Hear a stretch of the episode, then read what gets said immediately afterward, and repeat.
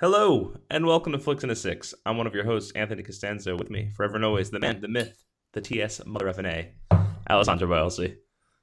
Uh, the what now? the TS Mother F and A. I'm not entirely sure I know what that is. Uh, Oh, oh. It's a, it's a, a little preview of today's episode. Uh, on this week's episode, animated media, Ready Player One, some Star Wars news, all before we dive into our flick of the week, Get Out. But first, Al, what are we drinking? sorry, I was distracted a little while you were reading the rundown because I was following the instructions. I was following the instructions on that beer, which said to pour hard and then admire and enjoy. Yep. Because we're drinking Left Hand Brewing's Wake Up Dead Nitro Russian Imperial Stout. And one of the cool things about the whole nitro thing as opposed to carbon dioxide is um, that they have the much smaller bubbles, which make for a more velvety mouthfeel. Um, and the bubbling is cool. Sorry, I uh, this is a, a preview of a future episode, but that is definitely a thing I'm going to call you at some point. That's the least surprising. the least surprising thing you could say. Are you going to call me the mil- the velvety mouthfeel? yeah. okay. Uh, all right. Uh, yeah, I was. Uh, I, I don't know if you, if you noticed in that in that little uh, clip of the opening, I was pouring very hard. That's what the, it's. It actually sounds like I might have dropped the beer upside down, but uh, it's it came out just right. I did the Right. same thing. I just inverted it and just let it splash down into the glass. I Yeah. also have, uh, and I'm drinking it out of a stout mug, which is Nice. exactly what it's supposed to be doing. But uh, you can even see like the the head on the beer looks creamy, and that's from two things: one from the nitro, and two from the fact that this has flaked oatmeal, which is used for head retention and for mouthfeel purposes of beer, and a little bit of flavor as well. But it has more physical aspects on the beer than anything. In fact, the ingredients say Rocky Mountain water, malted barley, flaked oats, hops, and yeast. Interesting. It's brewed on the banks of the mighty St. Vrain River. Super smooth trifecta of cocoa, dried fruit, and licorice notes. 10.2% alcohol by volume. I'm sorry, licorice. notes. I thought you said licorice goats, and that was concerning. There are, in fact, licorice goats in this beer. Moving on. Let's take a sip of this and then Yes, we'll talk about this beer Please. Cheers.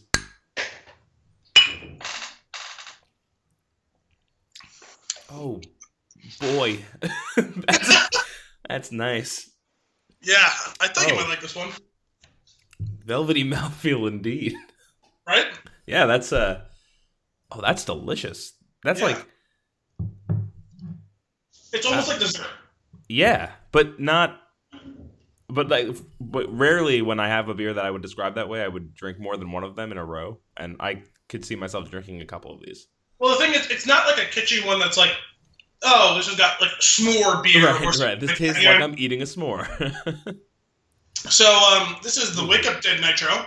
To make Wake Up Dead mega smooth, we snuck in nitrogen. Poured hard, this beast of a black beer emerges into a smooth companion with velvety chocolate cake aromas and the perfect flavor trifecta of cocoa, dried fruit, and licorice. oh man. Don't let the initial sweetness fool you. This beer will tumble around your taste buds before collapsing down the back of your throat with hops and some serious ABV. Jesus. I want like these people. Some of these folks definitely have like a really good time writing these things. So I've told you that for the longest time since we've been doing the show, and even since before that. That's like, like if I won the lottery and didn't have to work, I would just sell my services to any like whiskey or craft beer place that needed descriptions of their beer written because Right. those guys sound like they're having a time of their life, They and I feel like I can do are. something of that. So let's uh, let's talk about label art here for a second. Uh, very Minimalist. very yeah, which I love, and it's like really nice type typeface. But the uh, there's just something I don't know what it is, but there's something really nice about this little little gradient design. It's just very very subtle, and then their their their logo also just just a hand, which I love that, just the left hand. But this little guy on the bottom is really where I want to focus. There's this little Skull? skull, but quite quite the space for a brain in there. Which I, there's something distorted about it, but it's really silly to me. And like this whole thing is looks really elegant, and then that is just funny. It's funny the the upper jaw and the eye holes of the skull are reminiscent of kind of that particular art style you see with like the Mexican Day of the Dead mariachi type of thing. Mm-hmm. But the top part of the skull is reminiscent of Mars Indiana. Jones and the Crystal Skull. also, also, I don't remember. I don't know if you remember Scary Movie three that well. Ooh, I'm not sure. So the wake up dead thing is the whole conversation between Kevin Hart and Anthony Anderson, where they talk about how do you go to bed dead and wake up alive. There's this whole stupid argument that they have, I definitely don't remember that. and it's it's it's kind of entertaining Well, about whether or not one a person who goes to they- they said, "Oh, did you hear about whatever the guy's name was?" Yeah, the other day they found out he woke up dead. He said, "How are you gonna wake up dead?" it took this whole conversation of That's yeah. great. He goes, "How are you gonna go to bed dead? That shit's redundant." That's awesome. Uh, this is I really like this. This is this is gonna make a, a second appearance in my life, not on the show. We don't repeat beers. Uh, we, might at some point. We probably will because what's gonna happen is, I, one we're we're not like I don't we don't have like a checkboard. I mean, you can go back through our notes and see what you put down for the beers, but I have a hard enough time with this OneNote opening. It's almost as if we've gotten so many sessions into this thing that it's just not loading anymore. so we might have to find a new tool. well, did you notice I went in because it was starting to piss me off? Because I noticed you like a couple sessions ago started putting the titles of the movies alongside the session number. Yeah. So I went back and I did all of those the other day. Oh, did you really? Yeah, Hang on. because it was starting to drive me nuts too. Because I went to look back for something and I couldn't find it. That's great. I couldn't find it, so I was like, "This has got to end now. I, I got to go back and fix all of this."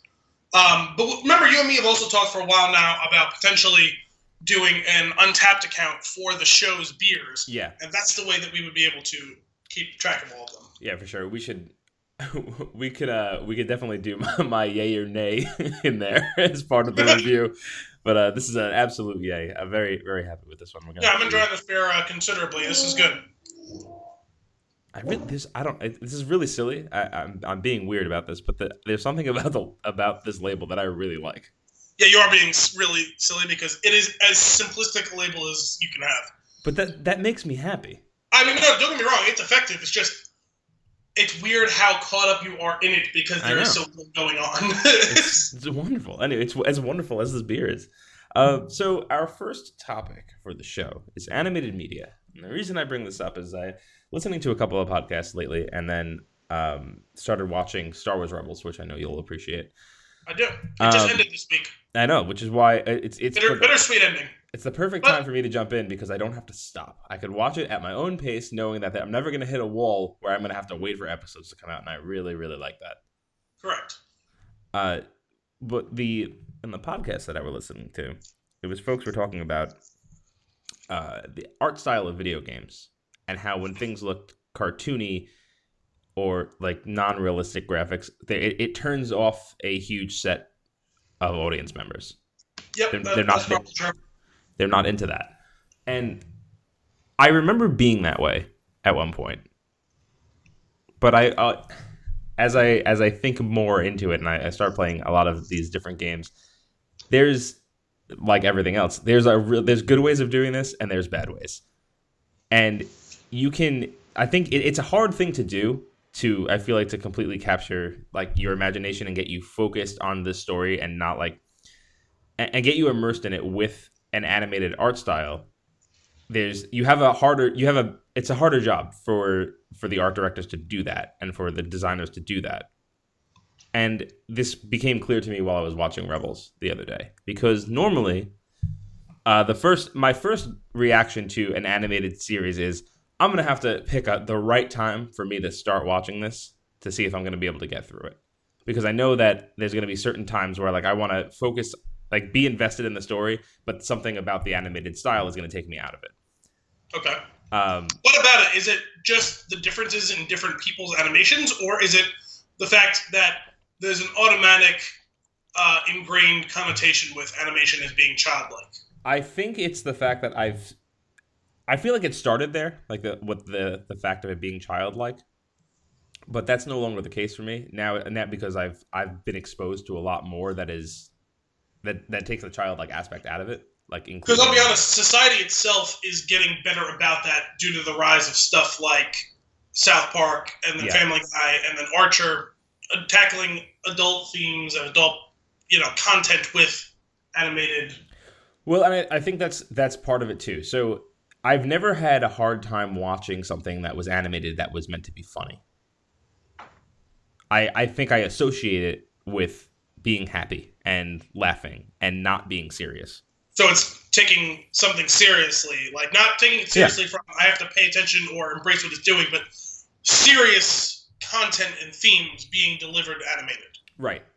And that was always that was always odd to me and I I couldn't I couldn't grasp it. And then I think I don't know that it was uh that I just started to click with me or I finally saw something where it worked and I was like, "Oh." And then I started to see more things where it worked and I was like, "Oh." like I really really like this. So the, one of the first things that I saw that really stuck with me, um, I had seen a few things here and there before, but it was the uh, the Dark Knight animated movies, and I loved those comics. And then, which is it's funny to to think that I loved the comic and then then saw it and it was like, oh, this makes sense. Like, of course it makes sense. It's it's pretty much the pains from the comic just moving. Yeah, and, was, and it, that's that's kind of when it started to become more clear that like you can, you just it, it takes a lot of skill to to relay that story, like through animation, and like it's it was really well done. And this this all came to a head last night while I was watching Rebels. I was on the second episode, and I was like, this is. I was two episodes in and realized that I I had no it, it wasn't even clear to me that I was watching an animated movie and that was like or an animated show and that's impressive. Like it, yeah. I was immersed in the story, and they did a really good job with. They, I think they might have an easier job with the Star Wars property. One because you throw a couple of sounds and music in there that I'm familiar with, and that's that's immediately throws me into it because I know like I'm so familiar with those sounds and mm-hmm. that music and those themes. So I'm watching it and like it starts off in like the it's like a star destroyer is coming up and the music's playing. I'm like I'm I'm like Star Wars, woo! Like I'm like, like really excited. It's funny. That's one of those things that like, if, if you've listened, um, I don't know if you ever talked about. Did you ever listen to the second iteration of it for episode eight, the um, the podcast between um, Freddie Prinze Jr. and Amin Elhassan from ESPN? Yeah. I know you listened to the one for Rogue One, but no, um, I, I, I listened to it.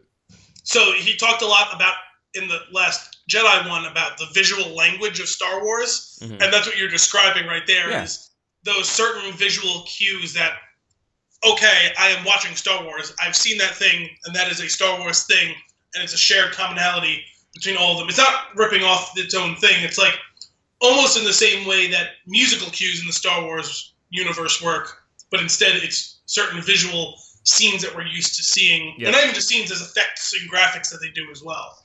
Yeah, and it, it's it's really well done when and like it, they they understand their design language for Star yeah. Wars, and they it's it's shared well with the creators of all of the media that's coming out, and it was so like immediately I was thrown into it, and I was like I was really enjoying it from that scene. That was this was before I saw a character, and then the characters come on screen, and I feel like normally the characters that I was seeing, I would not immediately appreciate their art style, but there was something that happened like a few minutes into the episode that it started to cap- captivate me again, and that was they do a really really good job of showing emotion. Like they they animate their emotions really really well to the point where I was like, oh, the faces are expressive.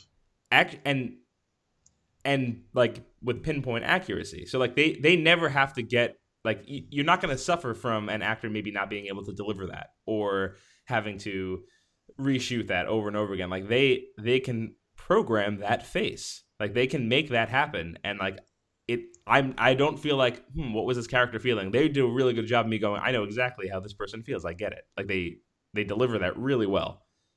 Yeah.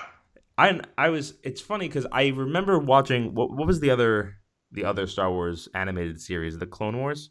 Yes. I tried watching that and I didn't get into it. That was a while back though. Yeah. So it's it's funny because something that plagued the run of Rebels, even though it was received very well from a story, character, and uh, actors aspect, and especially with they did some pretty groundbreaking stuff building the world and the lore of Star Wars in that show. Mhm. There's gonna be a lot of people who miss out on that because it is a kids show, and you have to be a really big Star Wars fan. For the longest time, I just refused to watch the Clone Wars. I was like, oh, it's a kids show, and it is a kids show, but it's still Star Wars, and this is even more so.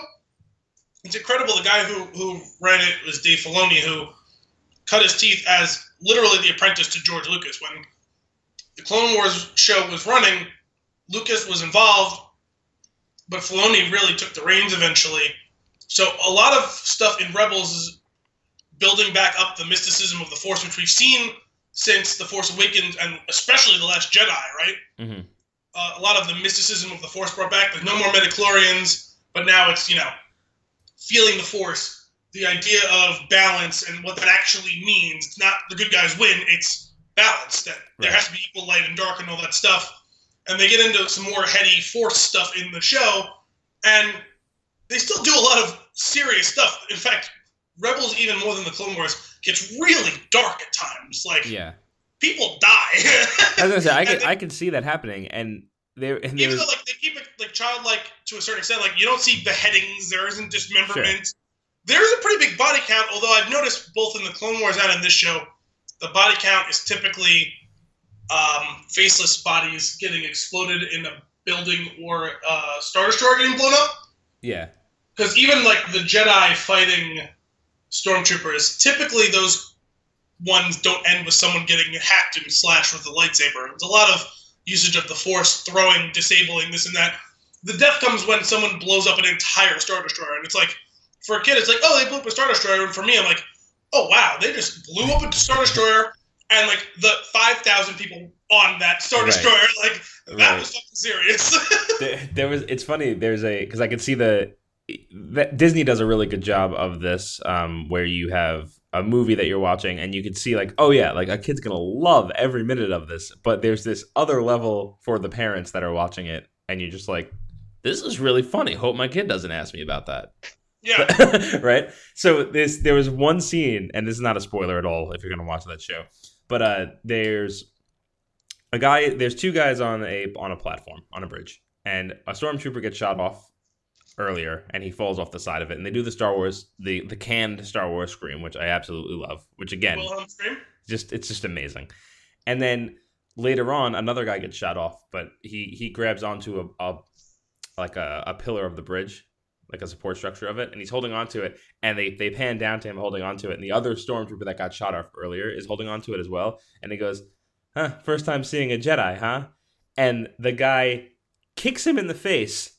And he goes flying off the thing, and the music is kind of funny, and then it goes really dark, and you're like, oh my god like yeah like a kid's gonna see that and go ha ha ha and i'm just like that guy is dead now it was it was really funny and then really dark and i was like this is like you you did it like this is exactly the formula for capturing the child audience and then capturing the adults as well and doing it Yeah, a there's really a lot of little things like that.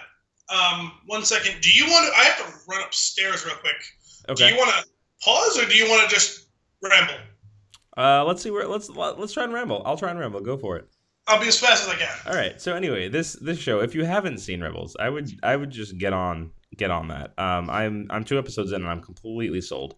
I don't know if anybody here listening plays uh, the X-wing miniatures game, but this game is a it's a tabletop game where you uh, you can buy all these really awesome little Star Wars ships. If you're into Star Wars, this is totally up your alley. If you, especially if you like board games and or tabletop games.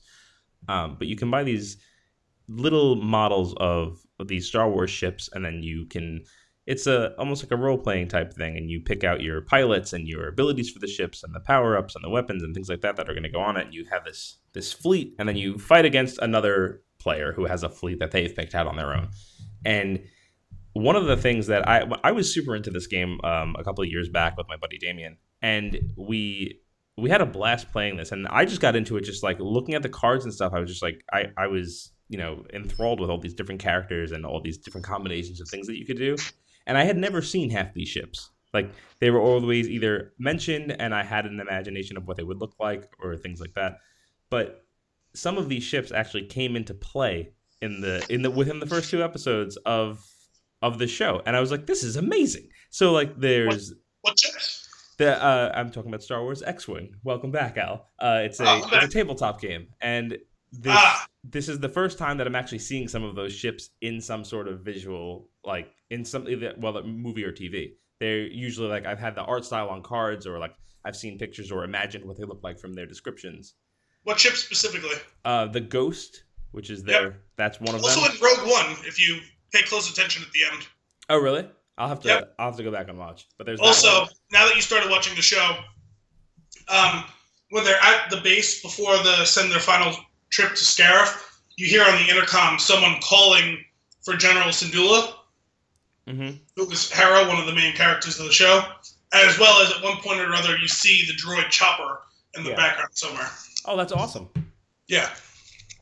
I like that. So uh, one of the other ships though that really was really fun. Uh, Damien got me this uh, gift for I think it was my birthday a couple years back, but it's a one of the bigger ships in this tabletop game, which is the the ship that they board uh, in the first episode. I, I still don't I don't remember the name of it, but The Tantive 4. I have one. Like I have the model of it, and it has Just these a random ship to have. but you can it, it's actually really cool in this game because you can actually attach tie fighters to it and then you can deploy your tie fighters out from it nice. it's really really sweet anyway if you're into star wars and you uh you're willing to drop like i don't know 200 bucks on this because you're not really going to have a good time until you do there's just there's a lot of stuff that you can get but uh it's it's totally it's totally worth looking into and uh wil wheaton does a, a tabletop game show on youtube and you can check it out. He did he did one on this and it's i, I saw that before i started buying stuff.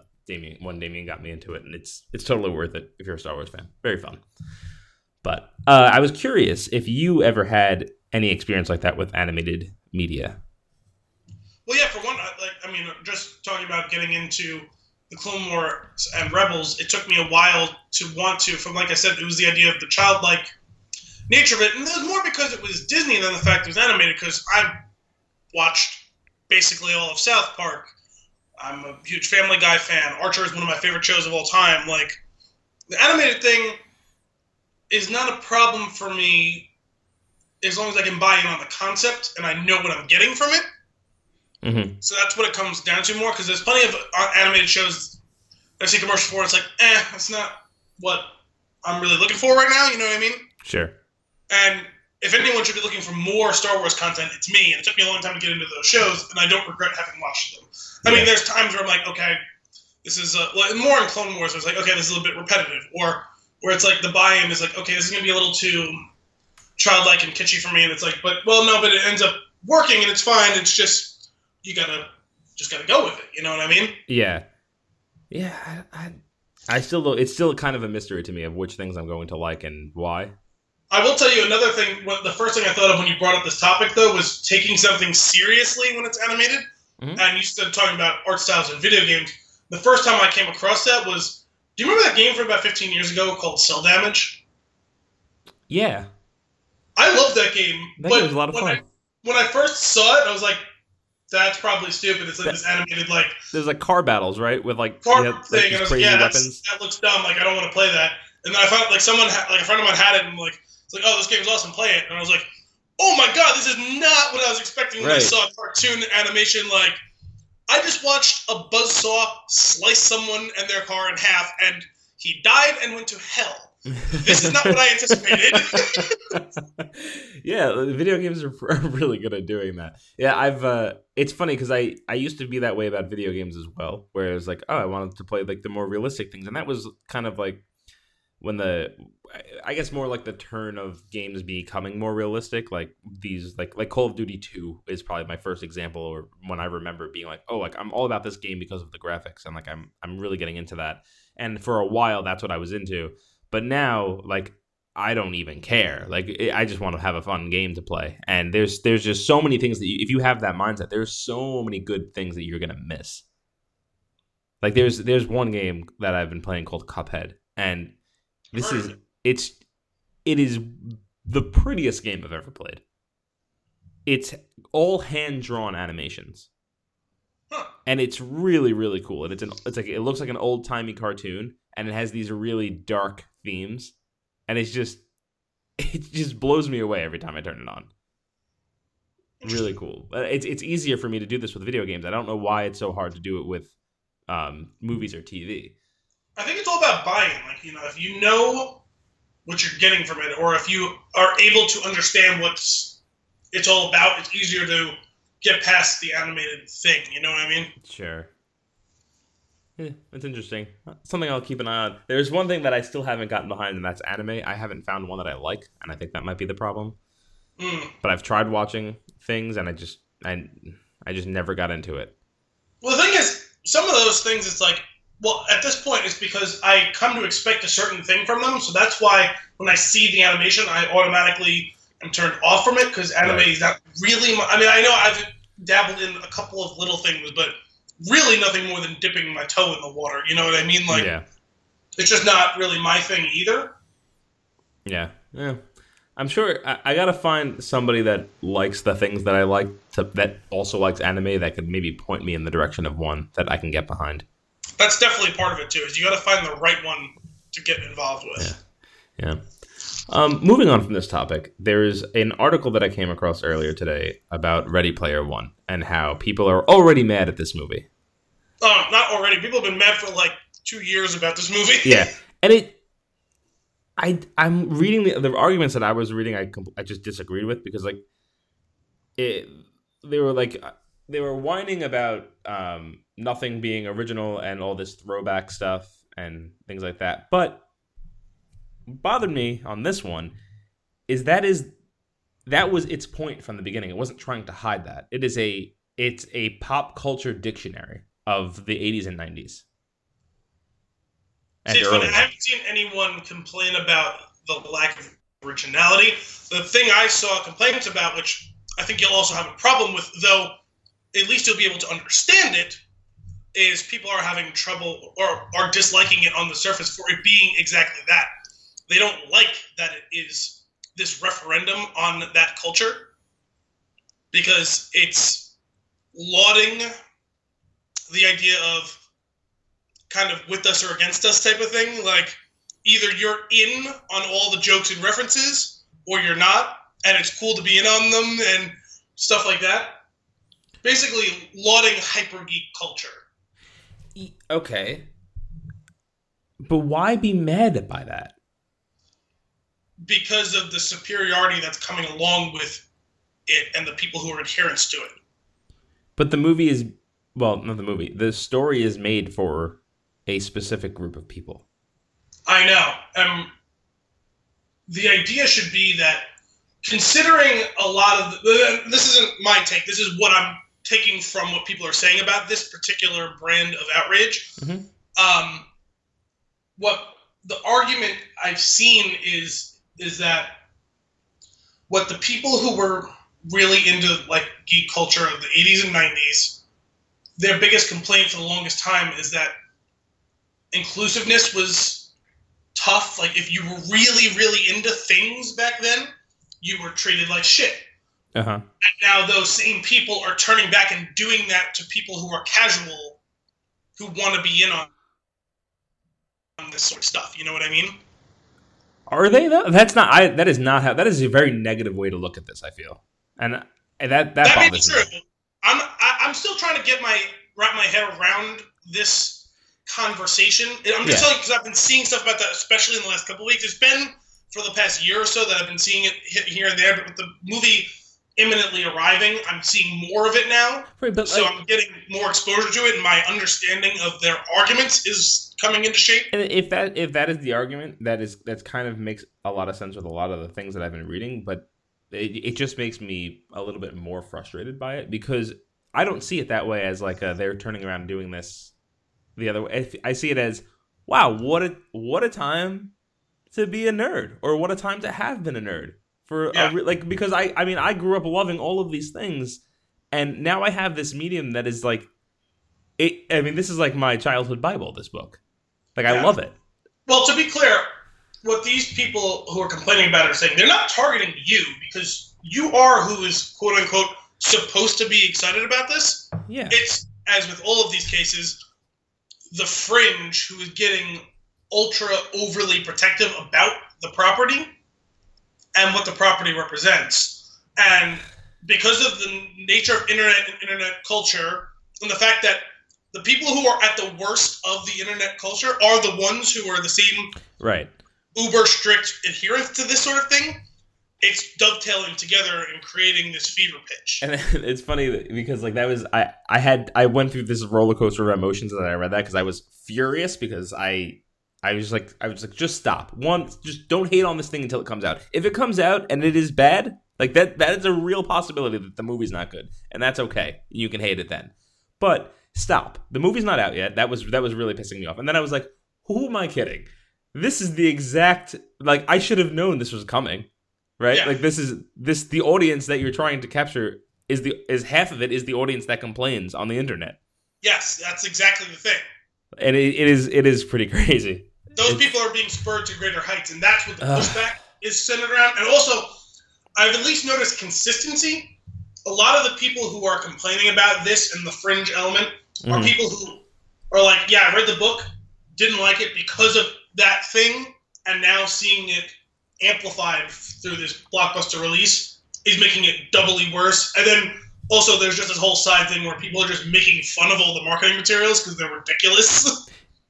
yeah I- I, mean some of the marketing material is pretty bad but that, that's the biggest thing I've been seeing the last few days. I, I it just it's funny though because like if people are just uh, and this is just my own personal philosophy like people are just so goddamn negative all the time and i i refuse to subscribe to that like i am i was when i read this book i was floored i like every page chock full of references and even even ones that are that are so subtle and in passing that if you don't get it it's fine but if you do it makes that page so much better to read right? And then i was like this is this is perfect for someone like me who is who loves all these movies that they're that are being referenced referenced and these games. And i'm like every every time i find a little extra nugget i'm like really excited. But and then i saw the the, the trailer and i saw what they were doing with this same concept but kind of making it more modern for like a more modern audience with a throwback that is not as far thrown back as the things in the book. And i was like oh that's actually really cool and i thought that was awesome and a great idea like to make it more relevant for a person that would be like the the age that I identify with when I'm reading it is a much younger than I am now, and the Yeah. movie I feel like is trying to identify with that age, which I think is a really good thing to do. And I'm I'm I am so excited for this movie. You know that I am because I every time the trailer's on, I'm like, shut up, let me watch. You're not the only one, and it's funny because you and I, I haven't read the book. Um, I'm, I'm like really interested in this, and I'll see it because you want to see it. and We'll do an episode on it, uh, and I, I don't do that with any hesitation. I, I, don't mind going to see this movie. sure. Um, but you're caught on like the very trailing edge of the age range just pitched you. My two Yeah. cousins, Dennis and Mike. Hey guys, I know you're probably listening. Uh, they both told me how excited they are for this movie as well because they're kind of closer to the upper bound. They're a few years older than you, Yeah. so well, that's good to hear that. At least there's some other people that are excited about it. Makes me happy. I Yeah, feel no, like I mean, there are a lot of people that are excited for it. The problem is, and what's causing all this ire is that a lot of those people are the type who are mad and loud on the internet all the time, and they're mad and loud or on steroids about this movie. hmm It's just uh, one of the annoying things, though, is and I mean the whole basis of this show is you and me going to see movies and then talking about them to each other for at length afterwards, right? And Yep. days and weeks after a movie comes out that we've seen, we talk about it. The problem with something like this is part of the enjoyment that I get out of this. It's like I want to share this with somebody else that also experienced it, and I'll be able to do that with some of my friends that that are like the exact same age. And I mean, even you'll get a good chunk of it. I mean, we're only a couple of years apart, but it's I'm sure. it, it does. I mean, I, I've engaged with a lot of the same media you have. So yeah, no, I know. It, it's funny. It's I'll get most that, of it anyway, or at least couple of like years I know that that's a thing. You know. Yeah, no, for sure. But I was just like saying, there's there's gonna be so much. I there's already negativity around this, and there's going to be so much that it's just gonna it's just gonna put a damper on that whole thing, and I'm just gonna have to cut those people out. just gonna have to put a block filter on that stuff. Well, I'm curious to see the people who are zealots about the book, how they're going to respond. Because from what I understand, that whole big race thing they're pitching was not in the book at all. Right. So making that big of a because a, lot of the trailer treatments treated like that might be kind of the central event of the movie. It's it's not. It's just the way that the trailer is made. I'm pretty sure. I, under- I understand I- what they're it doing. Seems like lot of resources being thrown into that. So like that's the, like it's a thing, and I feel like the length at which that it happens in the trailer is probably like the length of which you would consider it throughout the book. But it's not. It's not going to be like a. If it is the the main focus of the, it's not going to be. Here- that, that's I'm just telling you, that was the conversation I remember hearing about a year ago when the first full trailer came Yeah. out. I mean, that was real. You know what the point of that was, though, and what I'm thinking that everybody kind of missed is they're having a hard time marketing the movie just because the because of the concept. If they showed what was going on in the movie, it would it would just be a weird trailer, like what they're trying to do. I don't know. I'm I'm I can't edit this thing to to make the the trailer that would make it make sense. But I like what they're showing you in those scenes is hey it- they are showing you the thing of like it's it's full of references like because if you if you freeze frame all of that and you just take a look there's just a crap load of stuff in there and that is that is how you feel reading the book like there's so many things going on that are so just relevant to that time frame and like those interests like they were they failed at doing it with the trailer but i already got it because i knew the book Well, it's the nature of any of those trailers. It's funny because after we saw Annihilation, we recorded the episode, and the next day I went home and I started reading some of stuff. Like there's a, a an article they do um, on the Ringer for any big movie releases. Anyone who's on this writing staff who wants to go see the movie, they go and see the movie when it's released, and then all of them do a joint Q and A article where someone pitches a question, and they all write their response to it. So I really like reading those things about movies that I really want to go see, but I usually read them after I see the movie because right they typically discuss some things in detail that happen in the movie. So I went back and I read the Annihilation thing, and I started engaging some of the other Annihilation stuff that I really tried to avoid spoilers from previously. And I went back and I rewatched the trailer. It's like, wow, I won't say this trailer lied to us, which is something we've discussed a lot, but they did a really good job of misdirection throughout like the whole Yeah. fucking trailer. Yeah, like it, it. Watching the trailer for Ready Player One, I can tell you there's two things that are crucial, and the rest of it is just filler to make you understand the like the tone of the whole thing. And the the two things are one is this guy i- i- is there's this virtual there's this virtual reality game that is a big deal that literally everybody plays and basically not only plays they live their lives in it like kids go to school in this thing which is not shown in the thing but like they they, they live their lives through it and he's hidden an easter egg in the game if you find the easter egg you now own it because this man has died Mm. that's that's the premise. And if you find the Easter egg, you'll you know you inherit the business basically. The what they don't tell you, which kind of So it's basically Willy Wonka. yes, that that is that is basically what it says on the back of the book. Oh, really? Yeah, eh, it's it's not it's not hiding that. It's a it's also it's it's very self aware of every reference that it makes. See, that's the thing, and I think there's probably people who are kind of on the outside who are going to look at these sorts of things and be like, "Well, it's just Willy Wonka," which is what I just did, kind of tongue in cheek. yeah, But You can do that thing where it's an homage or a mix-up or a rewrite of these sorts of things, as long as you do it self-aware. It's the ones that don't present it as, "Hey, we're in on the joke, guys," where it becomes a problem because it's just like pure pastiche at that point. I'm like, that's really bad. hmm yeah. But man, I'm I'm so excited, and this is this is coming up quick. This is this month. Is it next week?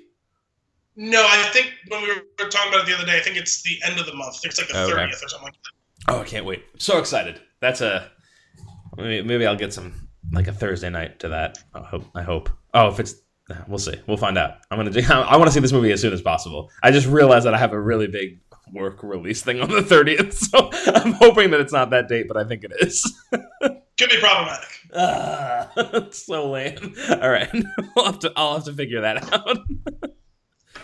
Anyway, uh, that's that's all. I just wanted to. I wanted to rap about that a little bit because it was it was bothering me. Now the next thing on the list here is Star Wars news, but this ties nicely into this week's edition of Al's Nuggets.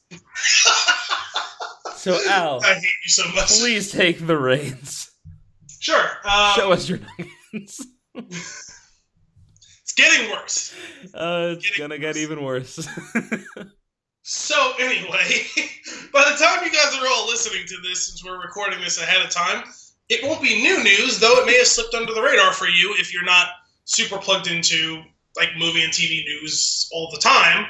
Uh, they've announced they announced a while back, and we discussed it on the show before with the Disney acquisition of Fox and the Disney planned expansion of their own standalone streaming stuff, where they're going to pull all their content except for the Marvel shows off Netflix and do their own Disney standalone streaming service. They announced that they're going to be doing another animated Star Wars show, and I think two live action Star Wars shows. Mm-hmm. Not at the same time necessarily, but today they announced that one of those shows will be helmed by Jon Favreau, who it's funny, I wasn't really much of a fan of him the first few things I saw him in. I guess he had a bigger presence in some 90s movies that I haven't been aware of Hmm. until more recently that I still Well- haven't seen yet. What were the first few things you saw him in? I don't remember. I mean, one of them is like Couples Retreat. Wasn't a huge fan of him in that. He Mhm. was in I Love You Man. I, he was annoying in that. He had a bit part in Iron Man, and I didn't know at the time that like he wrote and directed it too. Like, but then I realized like, oh, he's been transitioning to a lot of behind the camera and production stuff. He's got his hands in a lot of things because he did the first two Iron Men. I'm pretty sure. I think Shane Black did the third one. Um, he did. He's doing the Jungle, or he did the Jungle Book movie. Did that already come out? Or no, no, sorry. I think about it before. He's doing the Lion King movie. That's what he's doing. Mhm. Uh, I think he's like an He executive. did. He did do the Jungle Book, though. I thought. Did he do both of them? Uh, Maybe I he think so. Let me check. I'm gonna pull this up real quick. He was the uh, producer. He's listed as a producer on the Jungle Book, but I think he had more involvement than that. I think he's an executive producer on. He directed the Jungle Book. Yeah, he's doing Lion King as well. Yep, and the Jungle Book too. Yeah, and um, he he's the executive. I can't even think of the fucking show now, which is crazy because I actually watched the show. Uh, the show that was on MTV and they moved it to Spike. Um, the Shannara Chronicles. Uh, he's like one of the executive producers on that. Um, so he's got his like fingers in all these things. So he's now going to be the showrunner and write and direct some of, I'm sure, um, standalone Star Wars thing. I was like, huh, he doesn't really seem like the type. But along with the press release, like, it sounded just like Abrams and Rian Johnson, where it's like, Star Wars was really important to me when I was young. Yeah. And it's like one of my dreams to have ever been involved with a Star Wars. And apparently, he has a role in the Solo movie. I wish you said a Star War, but go on. um, he's got a he he has a role in Solo. I don't know if it's just voicing some alien one-off thing or something like that, but I know he's got a role in Solo okay. um, to some degree, and he's going to be in charge of one of these live-action shows. Which I'm really excited to see what they're planning on doing with that. It's Same. still a year or two away, um, so it's you know we got a while to wait for all of that. But they're they're doing a lot of announcing of that finally, which is really cool because we were talking a couple months ago where it's like, where are they going next? Like we see solos on the horizon. There's an unnamed project that may or may not be Obi Wan coming out in a couple of years.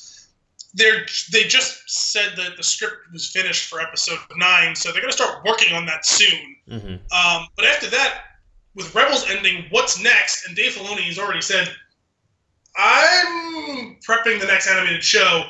It'll be around sooner than you think, and details on what that's going to be is pretty soon now. Maybe they'll tie that to Star Wars Day this year. I don't know. Oh, that would be cool. Um, but I don't know. I, I, I'm hearing that sort of excitement. I don't know why. Maybe it's just the kind of the roles that Jon Favreau's played in a couple of things I've seen him in, where he just seems always very standoffish and like douchey. That I'm just like, he doesn't feel like Star Wars to me. Maybe he's the nicest guy in the world in real life. I don't know. But um, yeah, no, he like just seemed like excited, like anyone Yeah. who's here from that era who who gets tapped to do one of these things, where he's just like, yeah, man, like I'm excited to have an, uh, the ability to imprint Star Wars. Like I get to do a Star Wars, and I'm super excited. And that's what I want to hear, man. I, I- Yeah, for sure.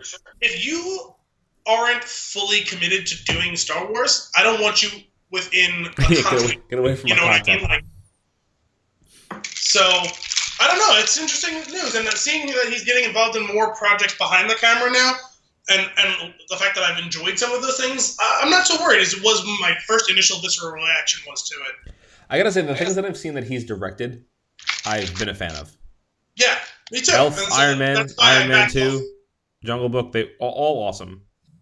Um, Yeah. Chef is really where it's at for me. I don't know if you saw Chef, but that movie is I didn't. I know he. I know he. Um, he did that, but I didn't see that. that movie is wonderful. I thoroughly enjoyed that one. Did not realize he directed Cowboys and Aliens. I didn't see that. Didn't see it, but um, he directed Elf. Yeah, Okay, I've changed my mind on him. He might be cool. he directed Elf, and he was also he was also the doctor in Elf. Well, I know he was in Yeah. the movie. I just didn't realize he directed it. Yep. It feels weird that I didn't know who directed Elf because I've seen the movie a million times, and knowing those sorts of things is kind of my thing, as you and some of our listeners may know. Right. Well, think about it. If he he directed Elf, he directed Iron Man. He's got the ability to deliver a dramatic story plus the humor, which is what Star Wars is is very much becoming like a 50, almost a 50-50 split. Yeah. which is I mean I, I I know people are up in arms about that, but it's I've been enjoying the ride, so I'm excited to see where this goes. Yeah, me too. So, cheers to you, Jon Favreau. Also, Good luck, sir. You'll your your uh, playing happy in Spider-Man: Homecoming was a treat for everyone. Yeah. that was wonderful. That well, especially the, that whole first sequence where he's like making the movie about like Yep. his events in Civil War Yep. and like the like the found footage of him like walking in. He's got the walls really thin, man. Like I, I heard everything. That's great. Oh man, I love it. So, uh, what other nuggets you got for us? I have one other nugget, um, which by the time this episode airs, maybe we'll have a little bit more clarity on. But you know, as the case is when any time there's like a big movie that comes out, you hear a lot about the people involved with it that maybe you hadn't heard in the past, or hear new versions of old stories and stuff like that. So after we watched and recorded Annihilation, you gave me the movie Dredd because I Mm. never got a chance to watch it, who Alex Garland wrote um, before his directorial debut, which he wrote and direct Ex Machina, and now he wrote and direct Annihilation, and he's announced that he's doing a show on FX that we should be getting some details on soon. That's also going to be sci-fi related. And I remember when Dredd came out, I've seen. I never even saw the whole thing, but I've seen parts of the original Judge Dredd movie, Oh yeah, and I know it's like it's it's based on comic series, right? yeah. I mean, there's there's graphic novel behind it, but there's Or uh, graphic novel, whatever. yeah. I'm pretty sure. Uh, I actually I could be. I think it might have been a comic series. Uh, I thought it was a series, but either way, um, when I saw they were like remaking Dredd like a couple years ago, I was like hard pass. And then I saw like Karl Urban was going to be in it. I was like, oh, I kind of like him. Still pass. Uh, there was a crap load out- of comics. Yeah, that's what I thought. Um, and then when it came out, it didn't really do that well commercially, but ended up being critically received fairly well hmm and um, ultimately developed a really big cult following, which I've seen in the last year or two. I was very surprised by that. I was like, thought that movie was just a complete nothing burger, and apparently there's a hardcore group Yeah. of people who really love that movie. I haven't had a chance to sit down and watch it yet, but I've been seeing interviews with Alex Garland and people who've worked with Alex Garland, and for some reason, of all things, Karl Urban's gotten a few interviews lately, and the first thing he said a couple days ago was that he would still be open to reprising the role if they make a movie sequel to it. Um, and I thought at the time, a couple years ago, there had been talks about doing a series to follow up on like Showtime or Cinemax or Oh, something like that. But they never ended up. It fell through and never ended up working. Whatever. And he had said at the time like he would reprise the role for that.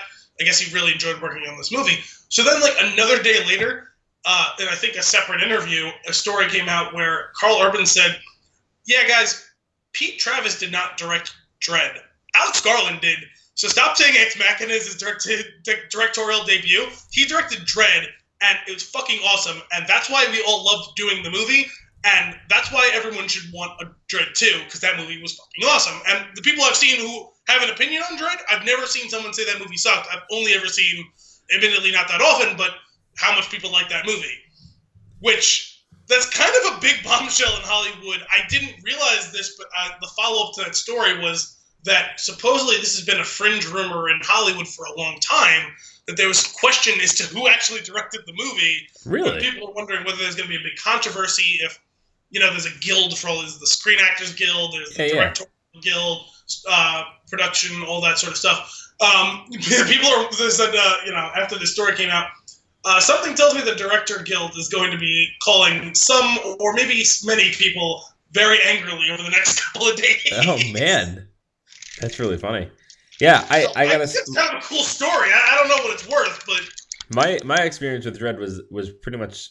I, it's gonna be what yours is.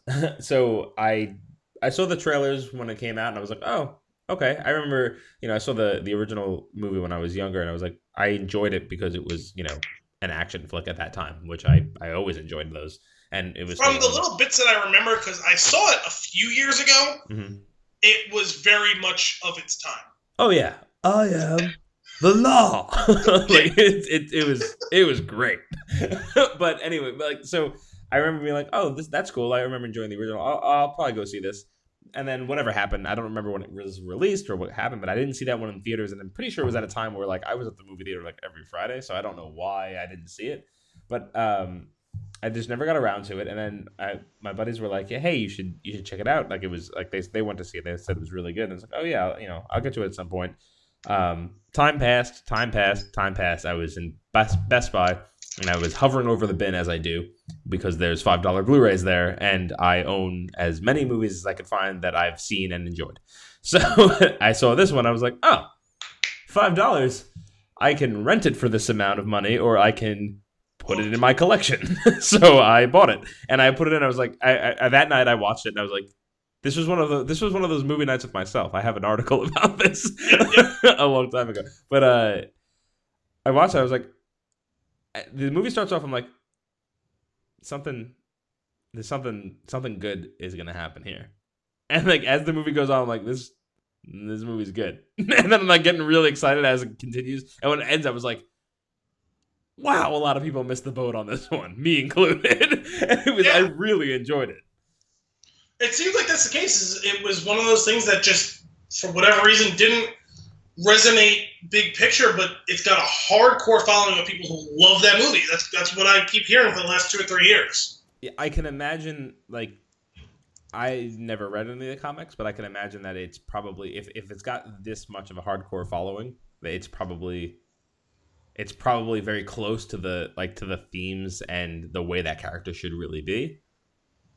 That, would may be be my- the case. I'm that would be my guess. I don't know, but I I know that I really enjoyed the movie.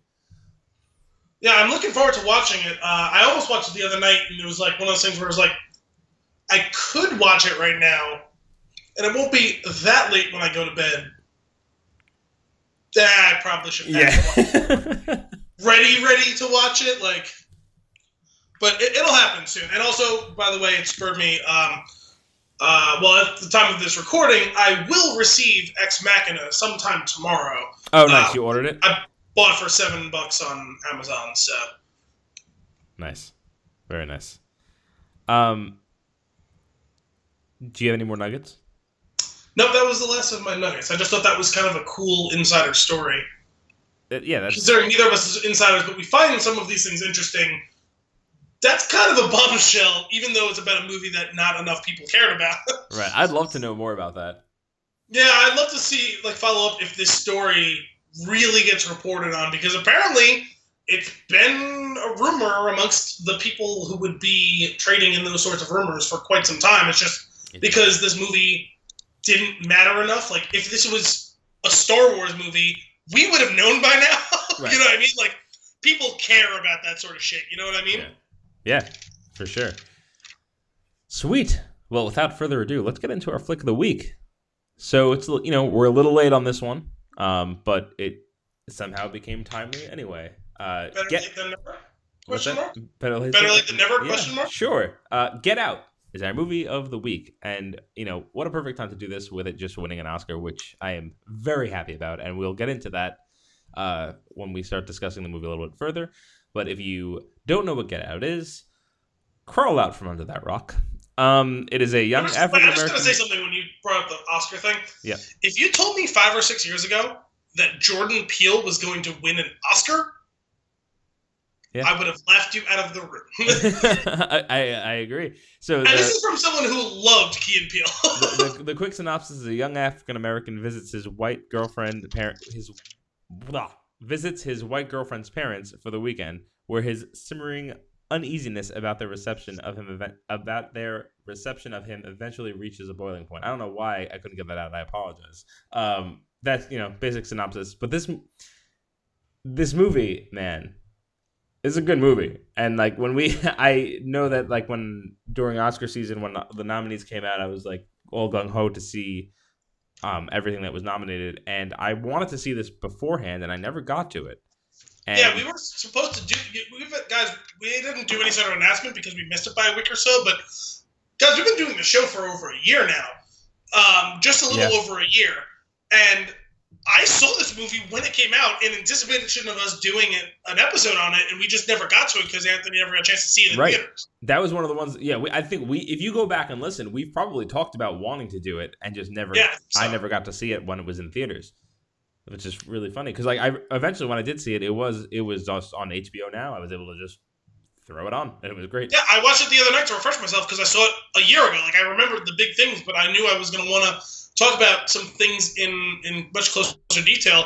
And since we're not getting to spoilers yet, I'll just say completely forgot about the whole opening scene. I was like, Oh yeah. wow, that was really dramatic, and I don't remember that happening at all. But Yeah. a lot of the other stuff I remembered pretty well. So I don't know. It seemed like the type of thing I should not have forgotten at the opening scene. but this this movie is great. And it, i really like i really enjoyed it. I remember we went we when we got through it i was like when it ended i was like this is like oh yeah like i get it. Like there was a lot of movies this year that were up for best picture and there was movies that really deserved it. There's movies that i was like i get it. I actually should say i think this deserves it. Um and then there's movies like phantom thread. But I took I completely took you out on that the our Facebook post about Lady Bird. I oh i read actually didn't read it I didn't take you out, but basically it was like the version of like subtweeting you. Like I completely threw you under the bus without naming you. But That's basically fine. said, once you listen, you'll know who uh, who's being talked about here. That's fine. I mean, I stand by my opinion on that movie. I just didn't. I, I it was perfectly okay. That's fine. Um, but Get Out, on the other hand, I this movie I enjoyed, and this movie winning an Oscar is fantastic. And let's start there, because this type of movie does not get nominated, and this type of movie does definitely does not win. And it is awesome to see both of those things happen. Well, going back historically, at least that's probably the case. Um, considering Best Director and Best Picture was won by a movie about a, wo- a mute woman fucking a fish, this movie can win. fair, fair, very fair. Uh, actually, on that note, there's a. I don't know if you watch. Um, Spoiler alert for the Oscars Right. and The Shape of Water, guys. Sorry. no, that's that's fine. Uh, it's, it's it's all over everywhere. If you didn't find out about it, it definitely didn't come from us. Uh, there's you you know honest trailers. You watch them as well, right? uh, when, every once in a while, when I see one for a movie that I'm particularly interested in seeing it for, So I love honest trailers, and I'll check in every couple of weeks and just like go back and see things. I'll only watch it obviously for things that I have seen because they they are pretty spoilery. Uh, but they they did an Oscars episode, and it was it was just really wonderful. it was just so good, and uh, there's there's so many like you, you just if you've listened to this show and you've seen even half of the Oscar movies, you should totally just go watch that because it is absolutely hysterical. But he does mention that about The Shape of Water. He goes like from visionary director Guillermo del Toro, who is contractually obligated to be called visionary director Guillermo del Toro, and there's a it's at the end of like talking about Shape of Water, he goes, Oh man, this is gonna be the, the one that we refer to as the movie where the girl fucks the fish, isn't it? oh my god. But uh, you should you should see that so that we can discuss that one as well. That was uh I, I actually I really enjoyed Shape of Water. Um so, sorry guys, we should be a little bit less crass. It's the tasteful representation representation of intraspecies erotica. and Anthony almost just did a spit take with very little bit reminded of rem- remained of his beer. Oh boy. I'm watching That, him choke to death on the screen here. that could have been oh that could have been bad. If you if you said the line exactly as it said in Clerks 2, the beer would have definitely come out my nose. Oh, I got thinking about that they're talking about the donkey show. yeah, Kelly can be a guy's name too. Hey. Oh, it's so bad. but all right, so um, Get Out. So this movie, there's Is that a command or? Get out of here. But there's it's got it. It's funny because like this is like I said like I don't know I don't know what other way to describe this other than this is not an Oscar style movie. Right? Like well when you're comparing it to the other ones. For example, going back to that that honest trailers, they said they, he talks about the post for a little Wait, bit. hang on, hang on a second. Wait, wait, I spoilers? Are spoilers gone? We're, no, no, we're not getting into that yet. Okay. But go. Just go be careful when we're talking about honest trailers. So oh no, no, no, no. This is the honest trailers for the Oscars. They didn't actually spoil anything in the movies. okay, Um, so he goes, uh, he- he's talking about the post, and he says that the name of the movie should just be Academy Award nominated movie, The Post. Like that should be the name of it, and like that that makes sense. Like this, that's the type of movie that you're like, you see that movie, and you're like, this is gonna be up for Oscars. yeah. Remember that that comic by James Chapman? I think it was the one I showed you about Yeah. historical figures struggling, Yep. or the struggles of historical figures. Yeah. but like, it's just those types of movies. Like those are the ones that normally get up, and this this one it doesn't. It's against the grain completely. And but it, it is so deserving. And if a movie like this is going to be up for an Oscar, I'm really really hoping that it starts to kind of change, like the spectrum of which things get nominated. You would have thought the narrative would have started to shift with Lord of the Rings winning. Um, not really, because epics have won in the past. Yeah, but none of them have been orcs. None of them had orcs though. the closest thing you have is like biblical epics, which were still grounded in some levels of historical, you know, accuracy, right? Not giant flaming eyes and wizards and orcs and elves. You know what I mean? Right. There's really nothing. That's high fantasy delivered for the layman, but it is it, the, it is literally the definition of high fantasy. It was what created the fucking genre. Mhm. Lord of the Rings. Tolkien was one of the progenitors of the entire style. High fantasy does not get nominated for Oscars, Yeah. Well, except for costume design. right. And if you want more about that, go see the Star Wars thing that you can you share that out? Have you done that already? I, it was it was linked in well, it was linked in our article, so it was in the synopsis. So anyone who's only listening through one of the listening things wouldn't be able to find the link. I because gotcha. it doesn't doesn't pick up those hyperlink things when you pick up the text. But uh, it's the how it should have ended uh, Oscars 2018 episode. It's like two or three minutes long, guys. Check it out. Me and Anthony got a pretty good laugh out of it. Real, really funny stuff there. Uh, so, but th- this movie's got like this is the type of so I okay. I'm trying to trying to find my words here. So, I really enjoy Oscar season. I enjoy the movies that are up for Oscars for the most part, with the exception of Phantom Thread, and I'm going to beat that horse to death. Uh, so there's Could you imagine if you were into this as much 10 years ago and had to deal with the artist winning? Ugh.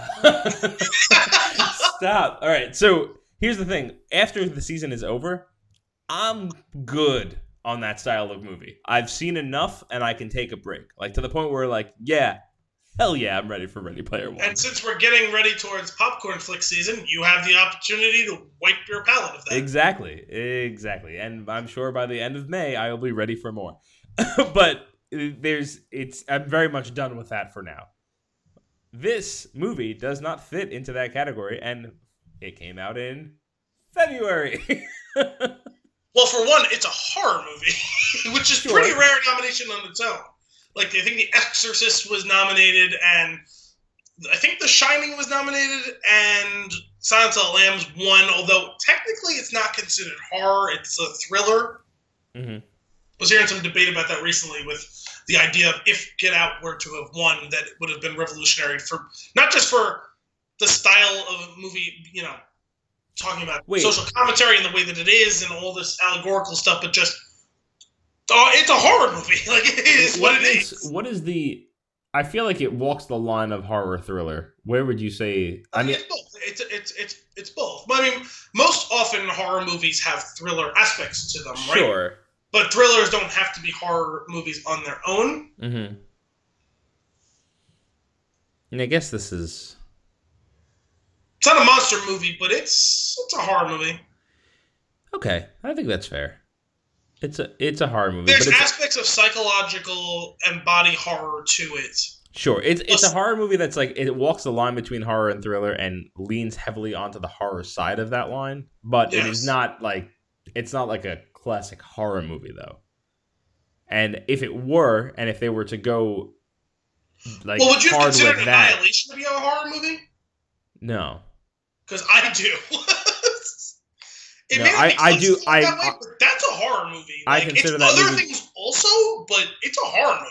I feel that, that movie is on the line between sci-fi and horror and leans heavily on the sci-fi side. That's how I see that. I mean, it's it's in the same way that you would look at Ex Machina from Garland as well, except this leans even more into the horror aspect than Ex Machina does. Even though that one does nearly like a send up of mm-hmm. the classic poltergeist scene in front of the mirror. Right. Yeah, I don't know, but I, I just I hope that I mean here's the the real thing is that this is hopefully not just a one-off thing, but it's very possible that it will be, which is which can be frustrating. what do you mean? Like like a movie like this getting nominated for best picture. Oh, okay. I want to see more of this. Sorry, I was worried that you were talking about like us getting a Get Out too. No, no, no, no, no, Get Out again? no. Come Keep back. getting- that would be really funny if he did that and it was just a straight up comedy. Like that would be hilarious. it's just the TSA guy and it's straight to DVD. I would watch that. It, gets turned into just like a buddy cop flick between him and yes. like him and like and, and what's his name like the uh, I can't even remember Chris. Is that- Yeah, Chris. Daniel Kaluuya's name. Uh, That's funny. But so yeah, that man, this movie movie's this movie's great. So there's uh without getting into spoilers, there's a couple of things I'm gonna run down real quick. Um first off, this movie starts off creepy. Very creepy. Then takes a step back. Lets Big you kind of uh, a major step back and lets you enjoy the character a little bit, understand the characters, the main ones. There's some lighthearted stuff that goes on, and then it gets real for a little bit, and then it gets real twisted. Like that is that's that is the the way that the like I I like navigated that movie. I was like, huh, and then I was like, oh, okay, okay, this is funny. I was like, ooh, I'm uncomfortable. This this really sucks because this is a real thing. And then it was like, oh, what what in the goddamn hell? that is that's that's the roller coaster this movie takes you on, and it's it's masterfully done. yeah. Uh, we'll get into the specifics a little bit And later also on. something I feel like we've talked about, well, not last week, but in other recent episodes, um, did a good job of using humor as a tension breaker, where things are building and it's getting uncomfortable, and you're like kind of like shifting in your seat, and like we get a little laugh, and it's like okay, we reset ourselves to Yep. a slightly less peak and state, like it's like okay, we can get back to that again, you Right. know. And I think that's important because if you don't have that, you can't get through the movie without cringing the whole way. And if you do that, you'll probably not enjoy the movie, and the movie probably doesn't become an Oscar nominee. Yeah. Like they, it is the way that it's executed is like all of that, and is the reason that it got there. Well, especially because like there's a lot of biting social commentary, and listeners, we'll, we'll just apologize now. Um, we're probably not equipped enough to talk about Fair, just absolutely how fair. big and important a lot of these things are. Because spoiler alert, if you couldn't tell from our voices or the picture on all of our things, we're two white guys in their late twenties, early thirties. So Whoa, whoa, spoiler late twenties, just late twenties. I've got a few months to go. closing in. It's it's right now when we're recording this. It's March eighth. You literally have two months. It's coming in hot. but yeah, you you are absolutely correct. It's but in So bear with us. with we try our best, but we may miss things. We may gloss over things because we don't want to fuck up. yeah, and there's also like like you said, we're, one we're not well equipped to, to talk about certain things or really like address them. But they a lot of these things have already been addressed a lot, so we're gonna give you our it. take on the movie movie. came out a So- year ago. Right, and we're not like we're, we're not here to just recap all that stuff. We're giving you our take on on us watching the movie, like we do when we chat after we see something in the theater together. Uh, but there's so again, and it's, it's funny. Like you said that the the humor the humor resetting that's a big thing that takes place throughout like, because you constantly see like something gets creepy, gets pulled back, and then gets a little bit more creepy, and it's it's almost like when you're doing a stretch and then you relieve the stretch, and then you do the stretch so you can go a little bit further. Yep. And it, it, it lets you get through it. That's that's this whole movie. Yeah. And it's really like man, that was I'm glad you said that. That was that's really funny. Like that's exactly it. Like that's what that's one of the reasons that makes this thing really great. Yeah, that's what this is. Is it's just it's a constant climb to this peak of oh everything is it feels like my nerves are on fire with how awkward or creepy or horrifying or cringy these things are. But you keep having little like you slap the ice pack on it for a second and then you take it back off and you're on fire again. one one of the things that's funny to me, how unique is every character in this movie? In what way? I they just I don't know. They, I feel like nobody blends together. Like they're all. Uh, I I notice it here how different everybody is. Yeah, the, it didn't feel well of the main cast. Yeah. Uh yes, no, there was Oh yeah. nothing- There's the main cast, and then there's the rich white assholes like from Yes. later on. Because the idea is that they are literally all the same people, Right. despite having the slightest differentiations to make it worthwhile to have the conversation several different times. Because the conversations keep ending the same way, even though they take place in a different way. Right. Um, but yeah, no, like of you know Chris, Rod, and the entirety of the Armitage family. Yes, they all have little connective tissue between them that show why they're all linked together, but more than enough separation that none of them feels redundant. Right. And they and it's funny like they do it's a really good job because each time a person's on the screen I'm excited to see them and excited to see where like what's going to happen with this character. And then when we move on, I'm a little bit sad that that one's gone, but then the next one comes in I'm like, "Ooh, okay, what do you got for me?" And it's all it, there's just so much crazy stuff that happens in this. But again, we're not into spoilers yet. But you get you get actors that that speak a lot, and you have these this really fantastic dialogue throughout like their scenes, and then you'll get a scene of somebody who's not really talking much and just staring at the camera, and that works too. And Yeah. they sell it really well. There's a lot of there's a lot of shots like that that are just like just a straight up shot of someone's face, and it's just pure emotion, and the motion the motion is usually terror. So I had a note about that, and we could dabble in it now if you want, but I think it'd be better, even better, uh, on the other side of the spoiler veil. Okay. Um, well, hang on. Before you get into that, is, is there anything that you want to get into before spoilers? Because we could just go there.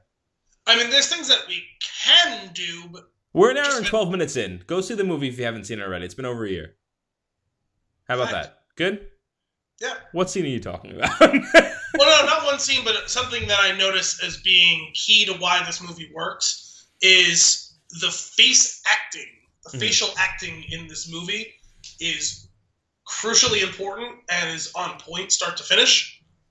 And even just kind of above and beyond that to get a little bit more 50,000 foot view, um, the importances of faces in this movie and what they represent.